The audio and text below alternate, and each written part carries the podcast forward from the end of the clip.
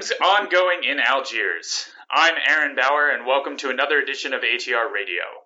The third edition of the African Youth Games is underway in Algiers, Algeria. Over 25 athletes under the age of 18 are competing in around 30 sports. ANOCA, the group of African National Olympic Committees, hopes the Games will serve as a springboard for athletes before the Youth Olympics, African Games, and Olympic Games. Africa is set to host the 2022 Youth Olympic Games.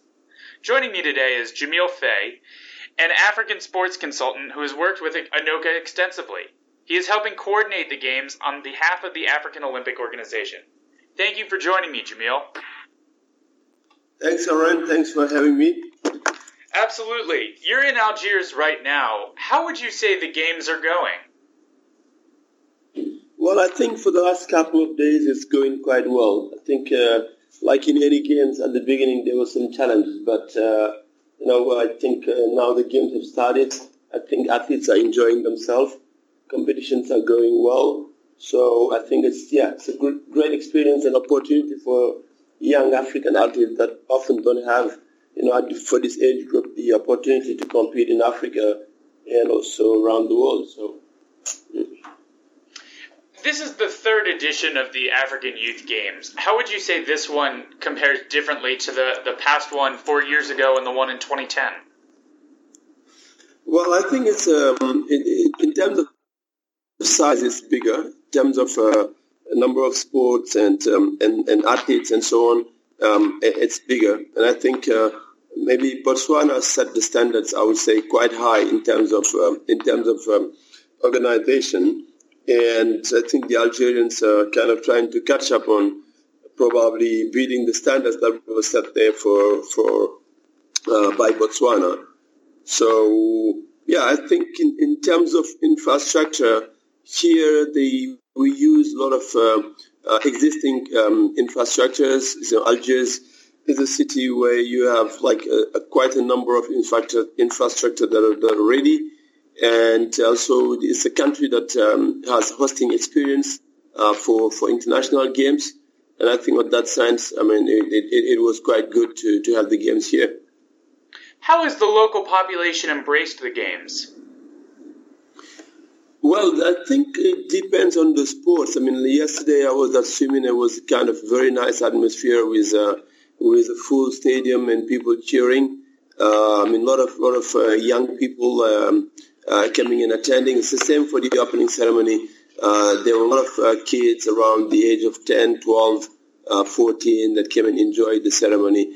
Uh, basically, there are some sports like rugby where, you know, the culture of rugby is not yet in, in, in, in this country, uh, where, yeah, you get some challenge in terms of bringing people to, to come and watch the games. But I think in general, knowing that it's, um, it's a holiday period, uh, so probably it's difficult to, to get the kids uh, from schools to come and attend because a lot of lot of them are on holiday. So that makes a challenge uh, probably uh, for, for, for, for those kids at school to, to come and attend the game. And I think probably if the games were in a period where schools were operating, then would have been maybe much easier to to have a program whereby the kids could come and uh, visit the village or you know see different competition and yeah, especially for those those sports that they are not probably um, uh, used to, to play or to see or to watch. Yeah.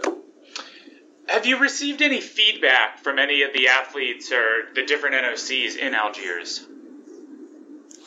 Oh yes, we did. I think it's uh, at, at, the beginning. In fact, uh, uh, most of the challenges were on, on, on transport. I mean, uh, to, to get people to uh, to, to the venues, which is, I mean, the usual kind of issue for for, for games. And uh, organizers have been working on that, and we've been also I mean, helping to coordinate that. And I think now uh, it's getting better. I mean, catering has been absolutely an area where absolutely everyone uh, was, was happy uh, in terms of quality and quantity.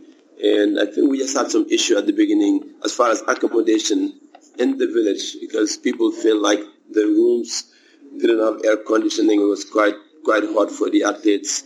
Um, yeah, one or two minor issues, but at the end of the day, I think uh, um, things are going well. Uh, one of the things that probably compared to the other two games is the uh, the education and cultural program, uh, which is probably not running the way we, we wanted. And we still have a couple of days to make sure that, um, you know, we kick off that program because um, for, for, for most of this age group, I don't think they are fully aware of uh, uh, what the Olympic movement is and what the IOC is doing and what the games are about. So having this program kicked uh, kicked off, sorry, uh, for for next five six days uh, would be good. So at least kids will go back, young artists will go back to their country with with kind of a more exposure on, on the Olympic movement and its value.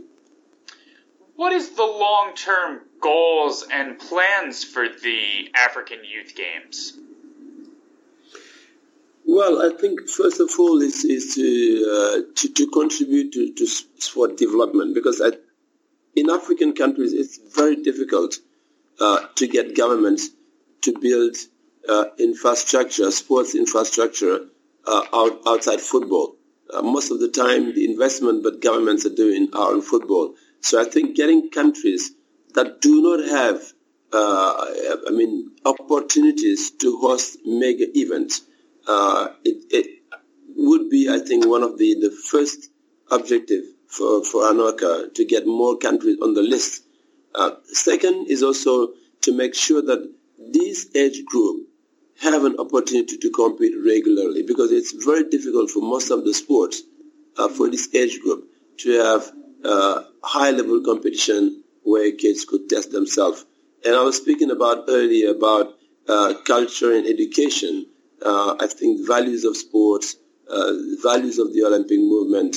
Uh, I mean, these days where we're talking a lot about doping and all these issues, and it's good to see that uh, WADA is, is here in the village doing education for this age group so they understand the dangers of doping, uh, so they're aware and they're prepared. And, and I think that's, that's kind of uh, something very, very important.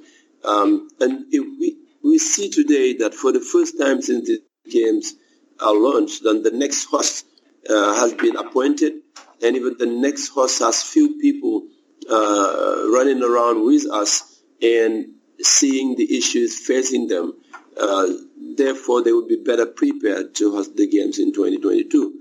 I think yeah, in a nutshell, those are the kind of things that I think we can put on the table uh, for these games to, to to take Africa to the to the next to the next level, to the next steps.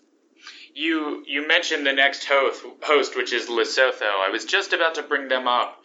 What can ANOCA expect from going to a smaller country such as Lesotho to host a, a multi-sport event such as the Youth Games?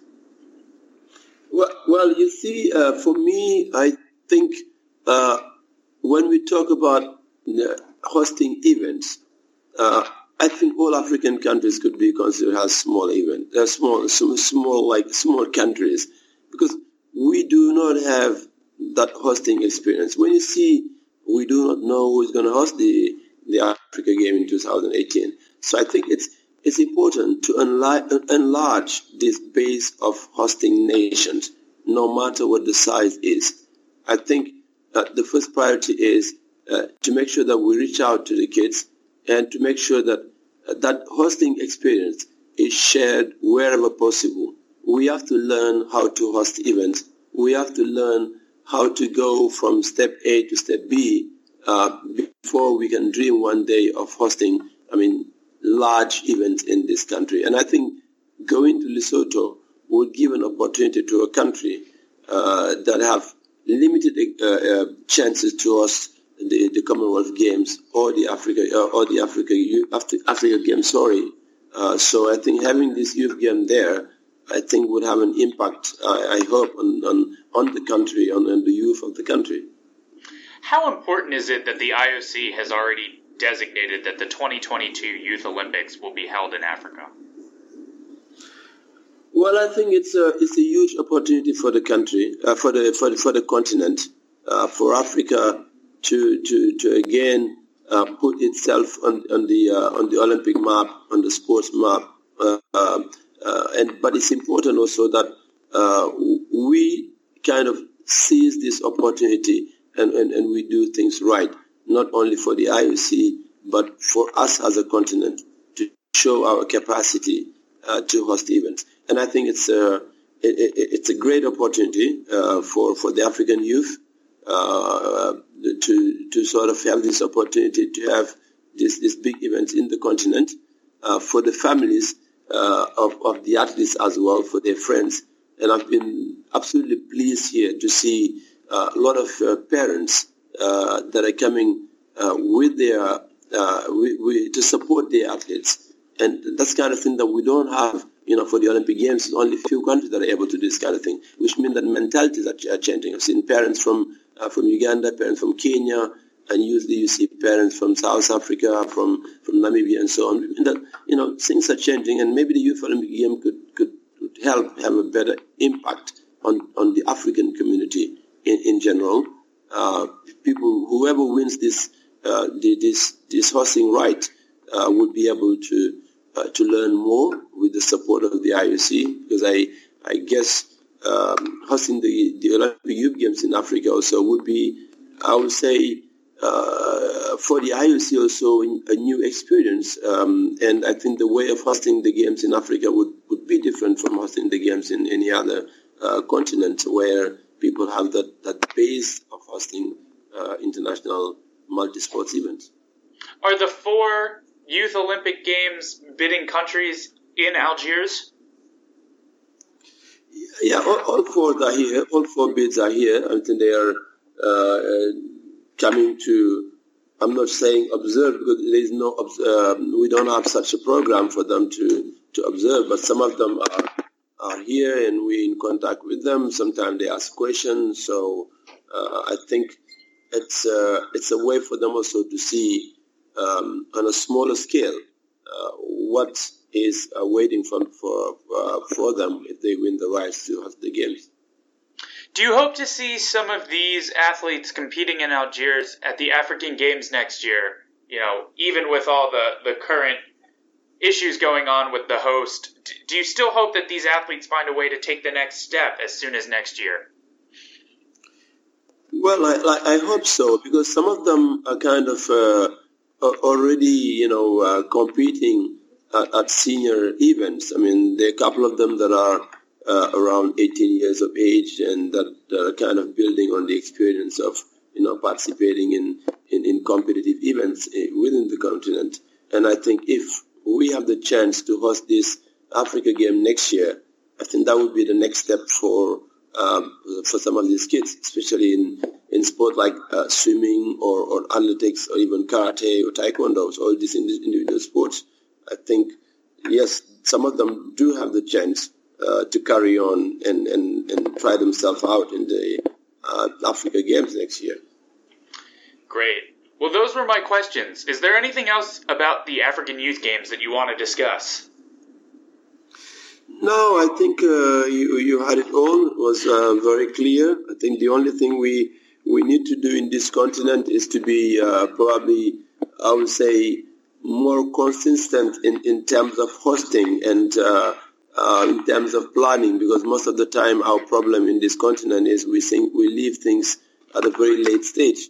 And, and again, when I see Lesotho coming in, joining the organizing committee here and, you know, trying to understand what the challenges are, um, that makes me feel like we're now understanding uh, how important it is to plan uh, to, to, successfully run run events in this continent, and that's, that's something good that uh, you know ANOCA should support, and I'm quite sure the IOC also will support because we do have uh, a lot of. Um, I mean, I've, I've, been amazed here to see um, the number of volunteers uh, in Algiers, young people that speak both English and English, and, and sorry, English and French, and that are able very quickly to understand, uh, you know, the issues uh, around the event and to be able to respond quickly and that's uh, very, very encouraging for African youth and for Africa in general. Jamil Faye, thank you very much for joining us on this edition of ATR Radio. I'm Aaron Bauer. For 25 years, your best source of news for the Olympics has been AroundTheRings.com.